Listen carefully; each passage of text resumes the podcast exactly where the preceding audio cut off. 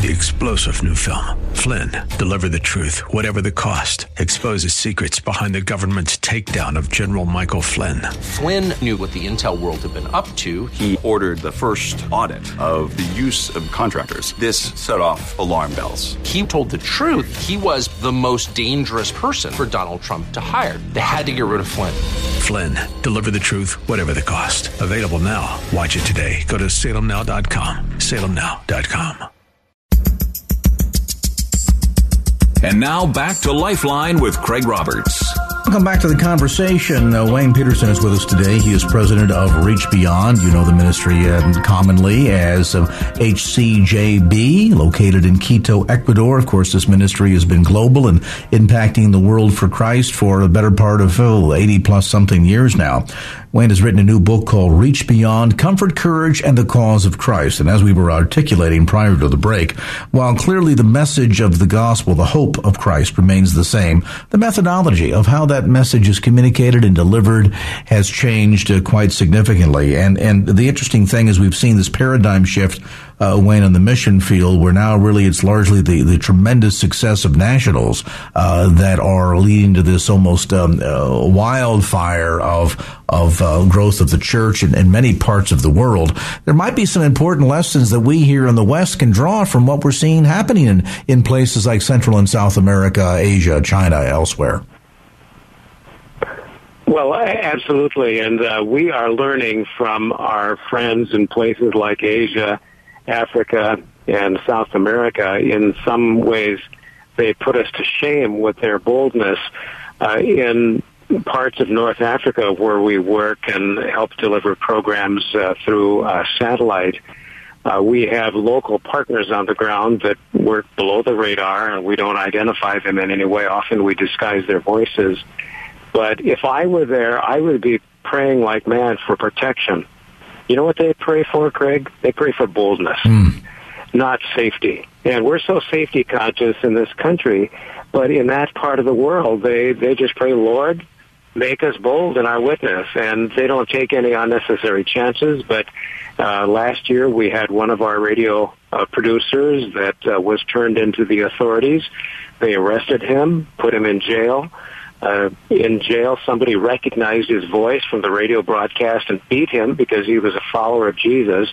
And through a series of miracles, he was released in a couple of months and returned to his family.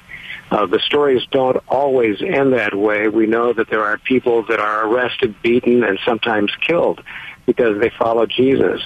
Uh, one of our uh, radio partners in that part of the world was listening to one of our broadcasts uh, on satellite, and his father discovered that he was uh, listening and on the website and said, son, do you really believe this stuff? And he says, yes, father, I do. He didn't deny it. He just said, yes, I believe it.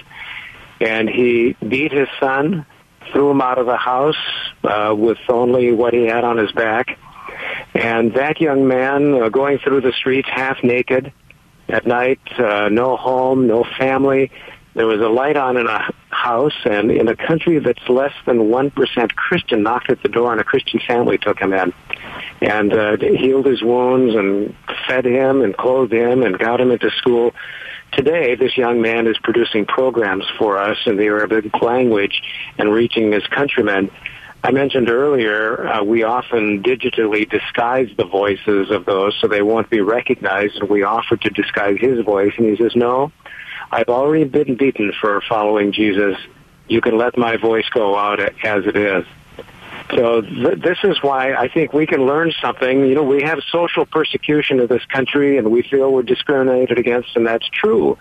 However, in many parts of the world, uh, becoming a follower of Jesus can cost you your family, your job, or even your life. Yeah, ironically, it is more of a picture of what the first century church looked like um, than certainly anything that we've known of recent years, and and and maybe perhaps that sense of of purpose that is motivated by uh, results, motivated by a passion for Christ and a desire to serve Him above above all else.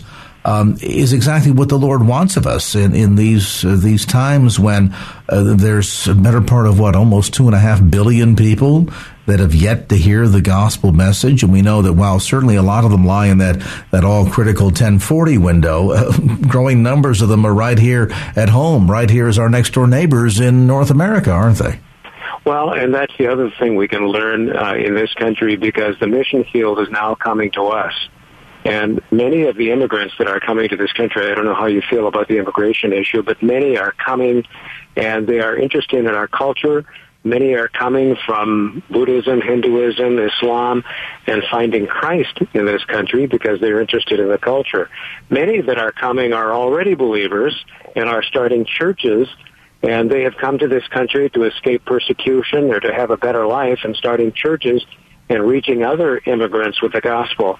So uh, I don't think uh, the the story is over for the United States of America.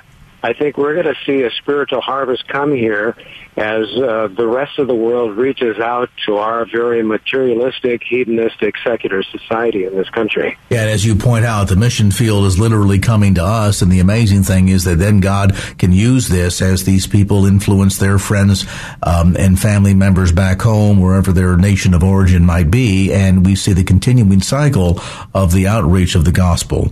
Uh, great book, and if you'd like to get more information about it, um, you can do so by going to Reach Beyond reachbeyond.org. That's reachbeyond.org. Take a moment, if you would, Wayne, as our time winds down together, and tell us a bit about the I Refuse campaign.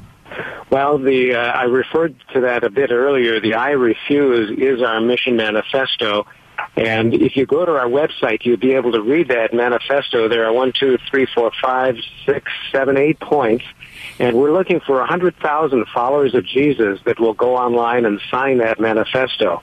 And the I Refuse campaign is we refuse to stand idly by as people enter eternity without Christ when we can share the good news that transform them.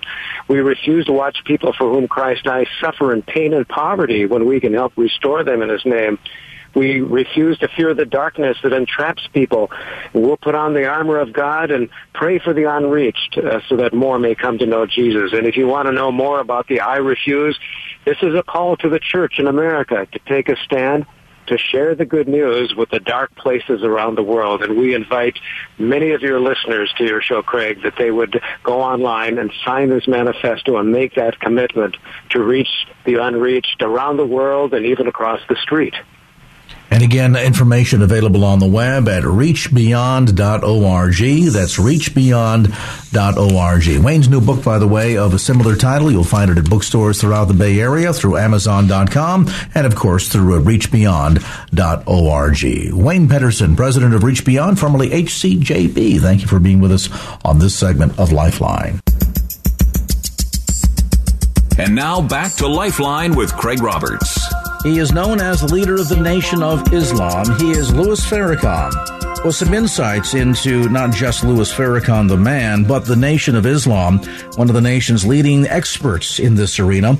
He is a apologist Dr. Jerry Buckner. Many KFAX listeners know him best as the host of the widely popular Contending for the Faith broadcast, heard Saturday evenings at 7 p.m. right here on KFAX. He is a pastor, counselor, lecturer, as we mentioned, an expert in the arena of cults and most notably the Nation of Islam. And Dr. Buckner, great to have you back on Lifeline. Brother Craig, it's always a blessing to be on your program, and thank you for uh, giving me this opportunity to uh, be a part of the blessing today.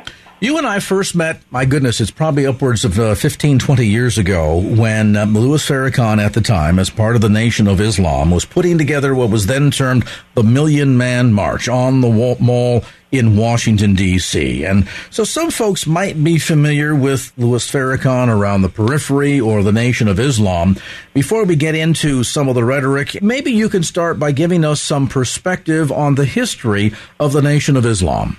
Oh, thank you so much. Well, the the history of the Nation of Islam started back in the 1930s. There was a leader by the name of Wallace D. Fard who uh, became the incarnation of God, as they say, and he uh, came to Detroit, Michigan, and had a program of uh, hate as well as uh, you know, dealing with the issues of racism and ministering to the poor people and the poor blacks. And he mentored uh, Elijah Muhammad, who uh, became his protege and follower as well. And then he uh, influenced uh, Malcolm X, who was known as Malcolm Little. And then he influenced uh, Louis Farrakhan.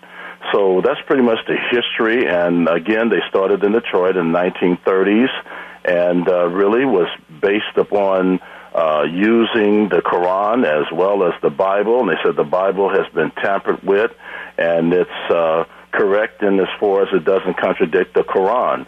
So, but the Nation of Islam is a cult because a cult is defined theologically and sociologically. Theologically, it simply means anyone who denies that Jesus Christ is God in human form, and it's a cult uh, sociologically when it uh, separates people from their families, uh, their finances, their uh, friends uh, who are Christians, and it just starts to dominate them theologically and uh, sociologically. So the Nation of Islam is a cult because they deny that Jesus Christ is God in human form and the only Savior of the world. And they basically say that uh, Wallace D. Fard is the incarnation of uh, of uh, God in on the earth at that time. And so, and Wallace D. Fard was actually a white man who uh, really came forth as uh, uh, ministering to the black community at the time of the Depression, when a lot of uh, blacks were looking for a sense of hope, and the church was missing. And this is the thing that's happening today. The church is missing. The thing that is going on today at Berkeley is the results of uh, the failure of the church to do its job. And when you see uh, Farrakhan coming into the community and speaking at churches and speaking at the University of Berkeley uh, upcoming event. It, it really, you know, we look at the Jews and we say, man, it's great that uh, someone is, is stepping up to the plate and speaking up. But it should be the churches in uh, the Berkeley area and the whole Bay Area coming together and saying, we're not going to stand for this. A guy who's coming into the community who uh, perpetuates not only uh, racism, but says that uh, the white man is the devil and goes forth to say negative things and racist things about Jews. And so we're we're not against at all, uh, you know, free speech, and you know, schools are built upon that, where they talk about and help the students to learn about uh, open differences and opinions, and whether it's related to politics, religion, or philosophy, or psychology and science and debates. But when free speech carries with it hate, and it carries with it separatism, which the Nation of Islam teaches, then someone has to step up, and that should be the church. And because the church has failed to do it, it's a problem. And one other note, uh, Craig, I want to say that uh, there is no difference between bringing in the Ku Klux Klan, you know, and bringing in uh, Louis Farrakhan because they both teach hate, they both teach separatism, and they both teach uh, superiority of their own race. So we really got a serious problem here.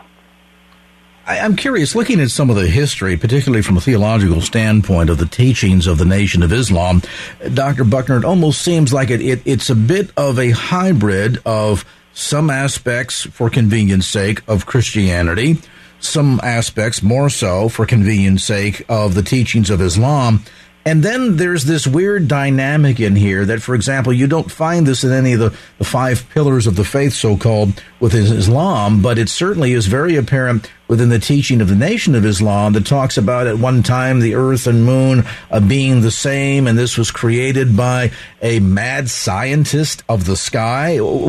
Explain to us a little bit about some of the theology behind this religion. Yes, well, this that's very true. There. Um, the Nation of Islam is basically a religion based upon people looking for a sense of identity and belonging. And because the church has not developed a sense of addressing racism and dealing with the issues of a sense of belonging and identity, uh, the, the Nation of Islam, and especially Louis Farrakhan, has come forth with this sort of thing. But uh, the teachings of the Nation of Islam is based upon uh, solely and wholly upon a teaching of the Yaqub myth. And it's a basic teaching in their belief system is that Yaqub myth, Yaqub was one of the council of 24 black uh, scientists, and he rebelled against Allah and the council, causing havoc.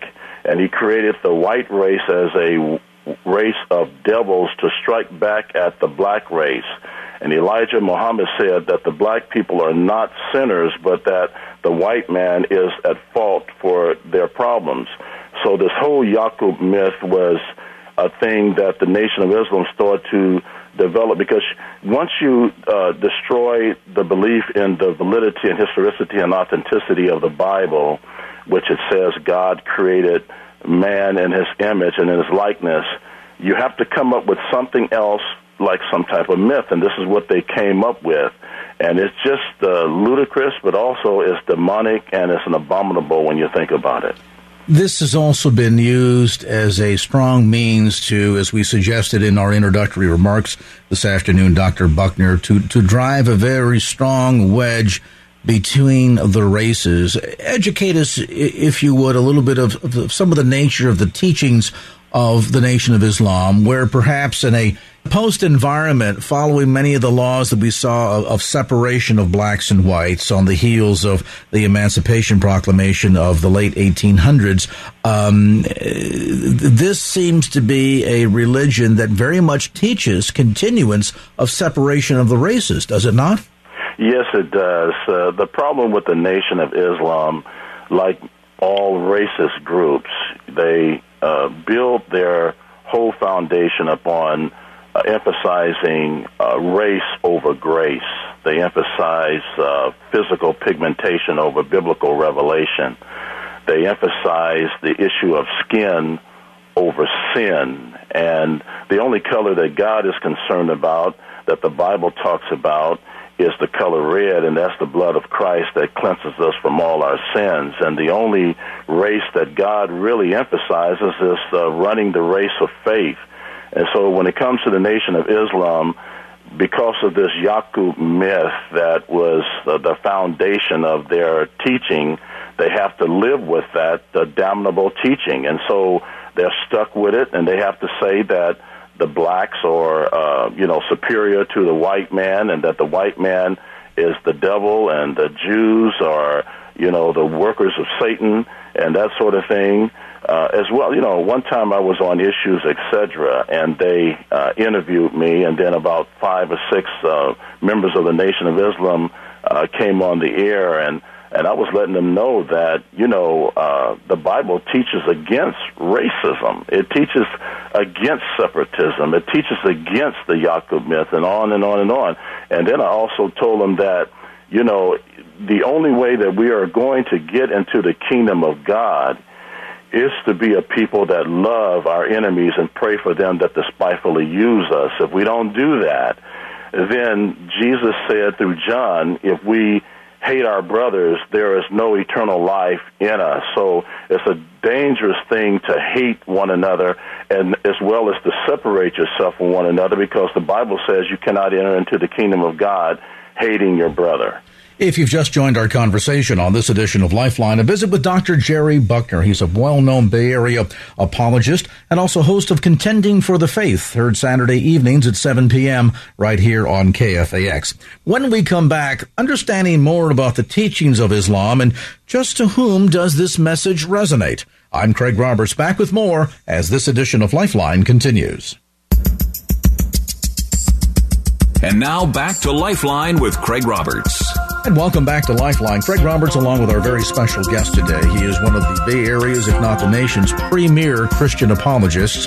He hosts his own radio program, in fact, right here on KFAX, Saturday evenings at 7 p.m., called Contending for the Faith. He is a pastor, counselor, lecturer, and expert on the cults. He's Dr. Jerry Buckner.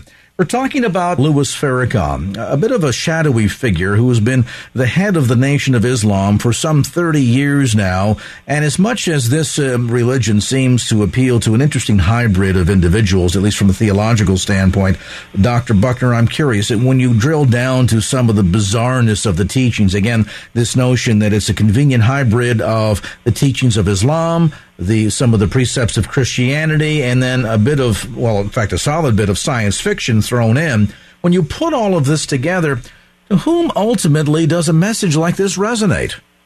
Well, that's very true. I think that uh, a message like this resonates, uh, and it's uh, it really has its influences, uh, particularly upon the uh, black community and those who are ignorant of the Word of God. You know, Hosea tells us that our people are destroyed. The people are destroyed for lack of knowledge. It's not bad being ignorant. It's only bad when you want to stay ignorant.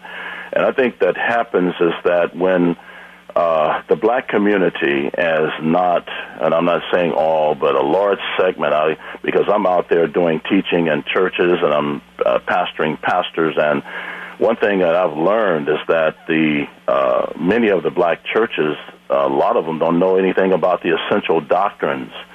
Malcolm X, he used to go uh, in front of the black churches after, uh, you know, they would get out of service around one o'clock, and he would always stand outside the churches and he would uh, say, uh, "What did you learn today? What did you get out of the message?" And many of the members would say, "You know, we." Uh, don't uh, know what the message was that much about, but he sure did preach because they were so much into the emotions. And Malcolm X used to say, "Come on over to the mosque and we'll teach you some things."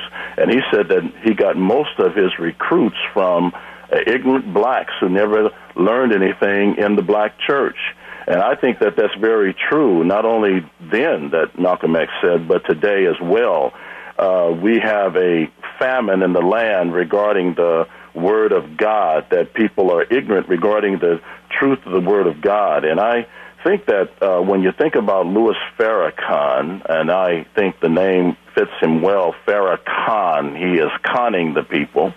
And Farrakhan uh, not only gets to blacks who are ignorant of the Word of God, and he'll quote the Word of God, but he also quote the Quran, but he also addresses the issue of racism because the attraction to the Nation of Islam is huge, and and the principles of those attractions is not only people being ignorant towards the essential doctrines, which is the major issue, but also that Louis Farrakhan addresses racism and oppression, uh, and a lot of the churches fail to uh, do that, and especially the white churches, and then a tremendous influence that he has on the black community by which he goes in and he influences the young black men who never had strong black role models in their lives. And and Farrakhan comes in and he, he preys on young black men who've not had strong role models and wrong, strong fathers in their lives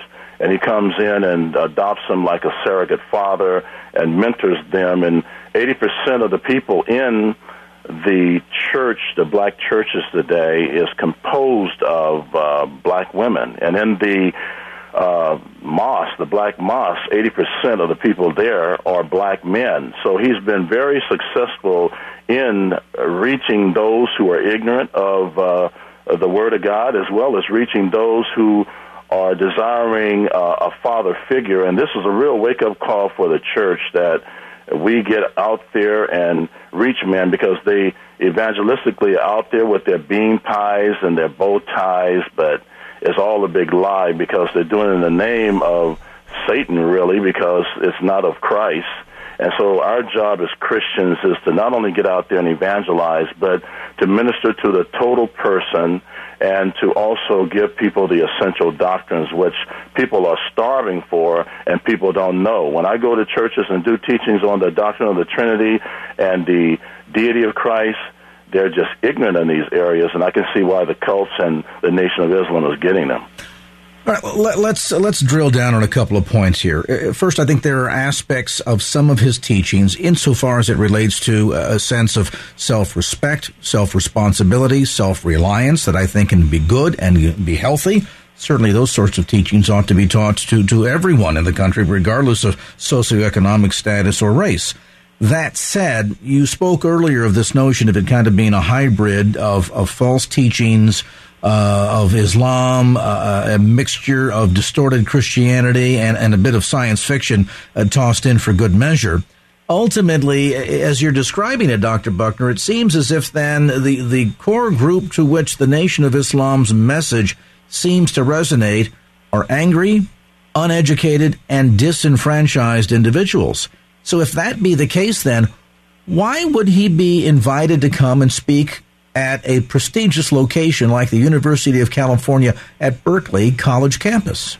Well, that's a very good question. I think there's many reasons for this. I think one of the uh, major reasons is that uh, when you look at the background of uh, who's inviting Louis Farrakhan, it's the Black Student Union, and the Black Student Union, uh, they have many people that's a part of that Black Student Union that are Muslims themselves, Black Muslims themselves, and so they're weaving him in, and they are involved with. Well, let me put it this way this is a very important point that the name of God today is not spelled G O D in a large segment of the black community. The name of God is spelled B L A C K, and that means black. And so the black community, and we see this from the Million Men March as well, is really was based around uh, black unity and black oneness and black uh, commonality. And so the Black Student Union is talking about these things that you mentioned, the self-determination, self-esteem, and they saying to bring him in on all of that.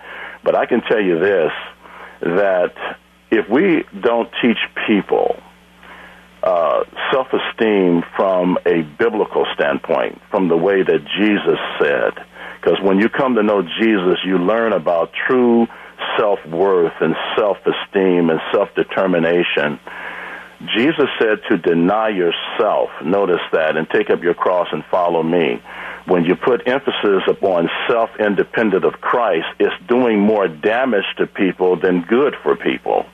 So when you get these groups together, like the Black Student Union, and you get the African Black Coalition Conference, you got a lot of people that are involved with that that are members of the Nation of Islam, and when you see a breakdown of, uh, you know, essential doctrines among them, and you also see universities that have become so liberal and uh, University of Berkeley, you can you cannot get a PhD. One time, I was when I was working on my doctorate degree, I had looked at the Berkeley, and you can't get a PhD in theology, but you can get a PhD in witchcraft.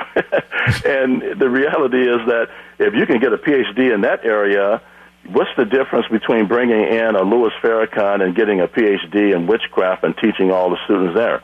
So it's a breakdown of our universities, and they've become so liberal that everything is coming in, and then when somebody like a Louis Farrakhan comes in, and then you can bring in uh, Hindu leaders, you can bring in Buddhist leaders, and you bring in all these people, and people are saying, well, you bring in these people, how come Louis Farrakhan can't come in?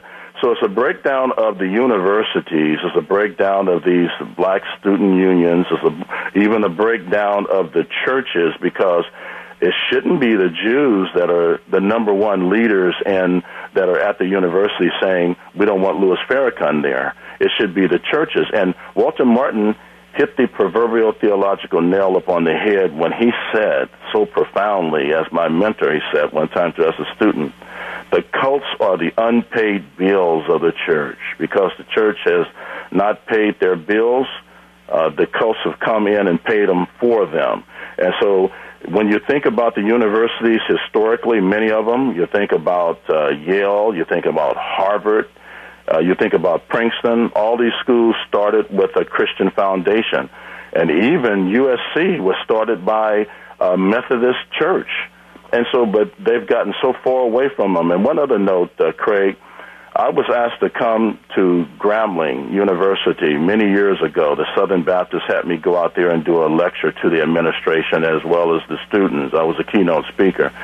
And some of the staff was crying out to me and saying, Dr. Buckner, we've gotten so far away from the historic Christian faith in, at Grambling that it's just pathetic. They were crying in front of me saying, we need to get back to this thing because the school is falling apart.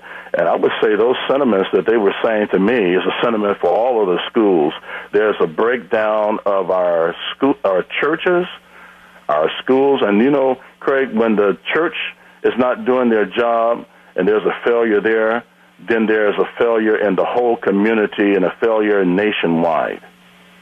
If you've just joined our conversation, a visit today with Dr. Jerry Buckner. He is the host of Contending for the Faith, heard Saturday evenings at 7 p.m. here on KFAX. He is also a Bay Area apologist.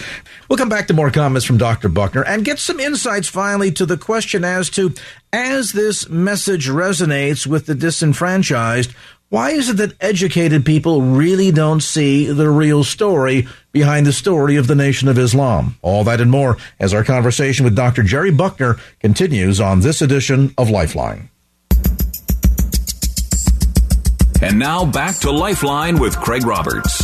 Welcome back to the conversation. If you've tuned in a bit late, we're visiting, of course, with familiar voice here on KFAX. He is Dr. Jerry Buckner. He hosts the wildly popular Contending for the Faith broadcast Saturday evenings at 7 p.m. right here on KFAX. Great destination point to tune in. He is one of the nation's leading Christian apologists and has been gracious enough to join us today to offer us some insights on uh, Dr. Louis Farrakhan and the Nation of Islam.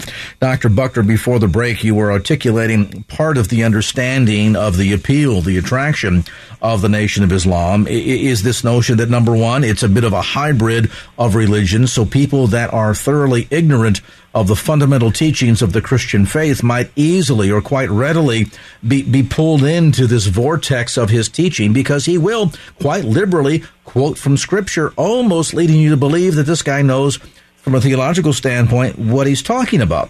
But then too, I have to wonder when you when you see statements like this. Here's a quote from Representative John Conyers of Michigan, member of the House of Representatives, defending Louis Farrakhan, saying, "quote."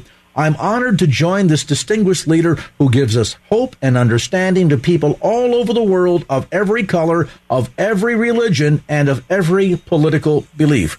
Close quote. Now, if that be the case, why is it that we have quotes from Louis Farrakhan where he refers to Jewish people as devils and demons, uh, and, and, in every foul fashion demonizes people of the Jewish faith. I, that hardly seems to be in harmony with the notion that he gives hope and understanding to people, quote, of every religion, close quote. That is so true. Um, I think that what happens with so many people, Craig, is that uh, they are into their uh, positions uh, because people have put them there. And it's kind of like a parallel to uh, Pilate. You know, he gave in because he was a people's person, you know, and he didn't want to rock the boat. And so he was a puppet by the people and because he was run more by the politics and of the day and and the red tape and so we got people who are educators and politicians and even people in churches today who don't want to rock the boat. And Dr. Walter Martin said it so eloquently. He says, the church today suffers from an endemic disease known in the Latin as non rockabotus ecclesiasticus.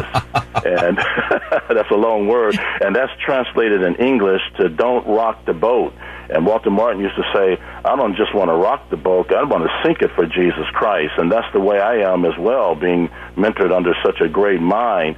But this is the thing that people are living we're living in a day and age as paul talked about uh, to timothy as a young minister in second timothy chapter 4 the time will come when they will not endure sound doctrine but after their own lust shall they heap to themselves teachers who will tickle their ears and the truth of god shall be made into mythology.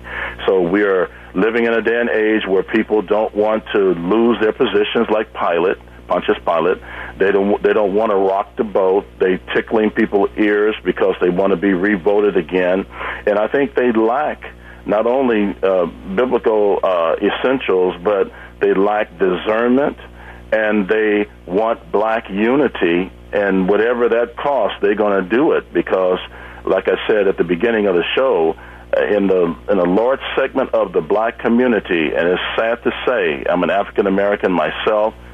But it's sad to say I've seen this, and it makes me almost puke that the name of God is B L A C K, and there is also a uh, a black African American Bible that's out now. I have it in my library, and it's put, it puts everybody in the Bible from Adam to John, you know, uh, Adam in the Garden of Eden to John uh, in the book of Revelation, and even God and Jesus Christ is black because we're moving more towards being involved with blackness than you know the Word of God, and that's just not only uh, makes a person sick within who really loves the Lord and loves the Word of God, but it uh, is something that we got to stand up against, Craig. and, and toward that end, help me understand something here. Given how readily available some of the outlandish remarks and comments that Farrakhan has made, not just at these so-called Savior Day events that he hosts annually back in Chicago, but uh, amply across television. Anytime a microphone seems to be in front of him,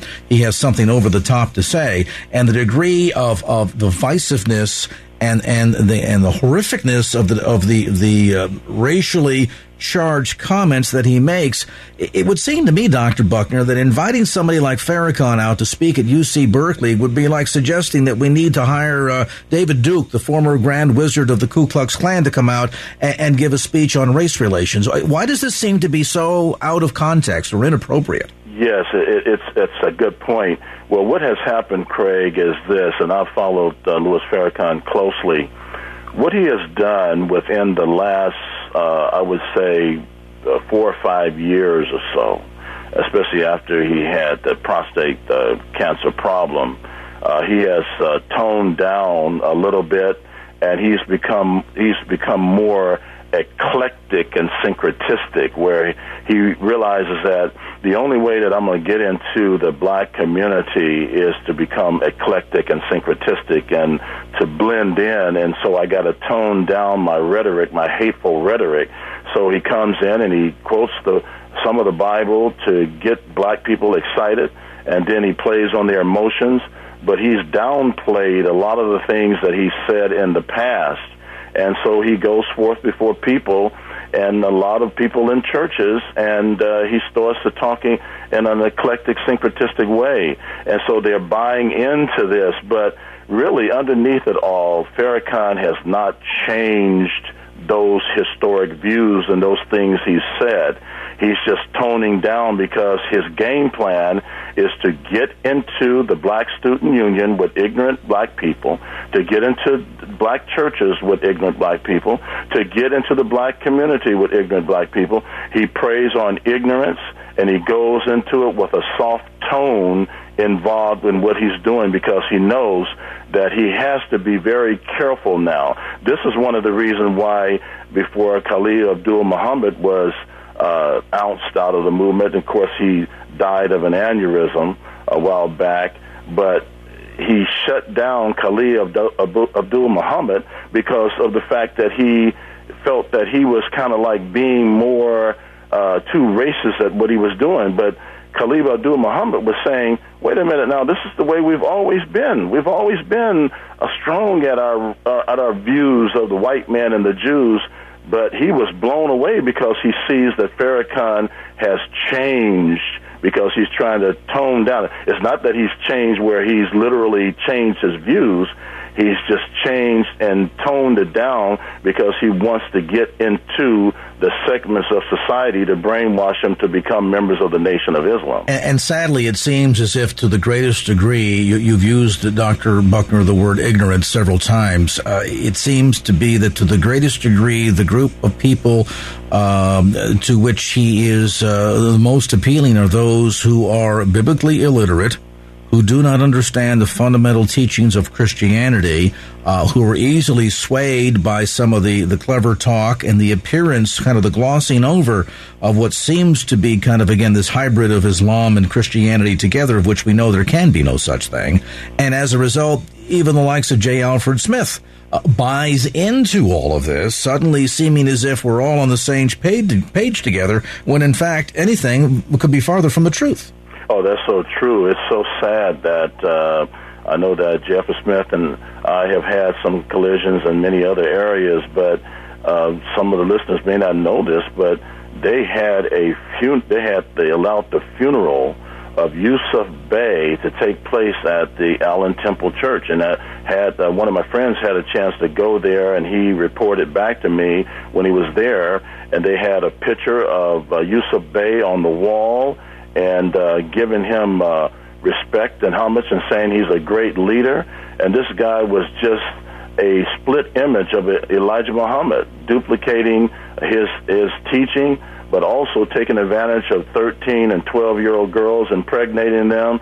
And how in the world could you, a person, allow somebody like a Yusuf Bey to come into uh, to be uh, funeralized in his church and have pictures up of him uh, praising him for stuff that he did. Well, and here's a guy who who died while in prison on a felony conviction of, of, multiple counts of child molestation. We know ultimately of what happened to uh, your Muslim bakery in Oakland and in Richmond, and the whole situation there imploding um, with uh, with the death of a well-known Bay Area reporter. And and in the end, Dr. Buckner, I'm reminded of a simple yet very profound um, statement, and that is that light and darkness cannot dwell together. And there is a sad case of an attempt to try and make that happen. Well, that's so true, and the scriptures is very clear about that, Craig. And and and Jesus uh, said, either you are for me or against me, and we got to stand either on Jesus' side or the side of the Nation of Islam, because the Nation of Islam is eclectic, as you said earlier, and they even uh, bring into their teaching some of the stuff of the Jehovah's Witnesses. But Jesus said, how can two, uh, you know, uh, be together? Uh, you know, they cannot stand together. A house divided against itself cannot stand. And then Amos tells us in Amos 3 and 3, uh, how can two walk together unless they agree? And then Paul makes it very clear in 1 Corinthians 15 bad company corrupts good morals. And the judgment of God upon the nation of Israel in the Old Testament over and over and over is when they compromise. And this is a real wake up call that I want to say to churches that may be listening to this program tonight uh, that anytime we sell out, like the children of Israel did, to the out uh, company people, the people that were outside of the company of, of Israel, and they started to worship their gods and they started to associate with them, what it brought upon them was the judgment of God. And so we dare not go there because if we do and we compromise and we sell out, the judgment of God will come upon us just like it did the children of Israel. Dr. Jerry Buckner, host of Contending for the Faith, is broadcast again Saturday evenings at 7 p.m. right here on KFAX.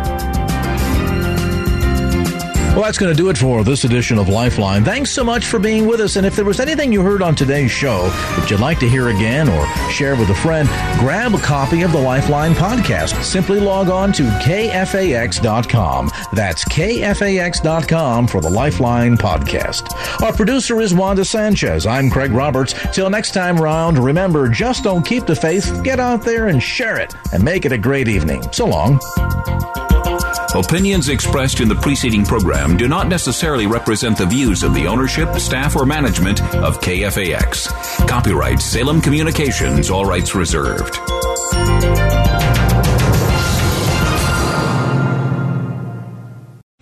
Three star general Michael J. Flynn, head of the Pentagon Intelligence Agency, knew all the government's dirty secrets. He was one of the most respected generals in the military. Flynn knew what the intel world had been up to, he understood its funding. He ordered the first audit of the use of contractors. This set off alarm bells.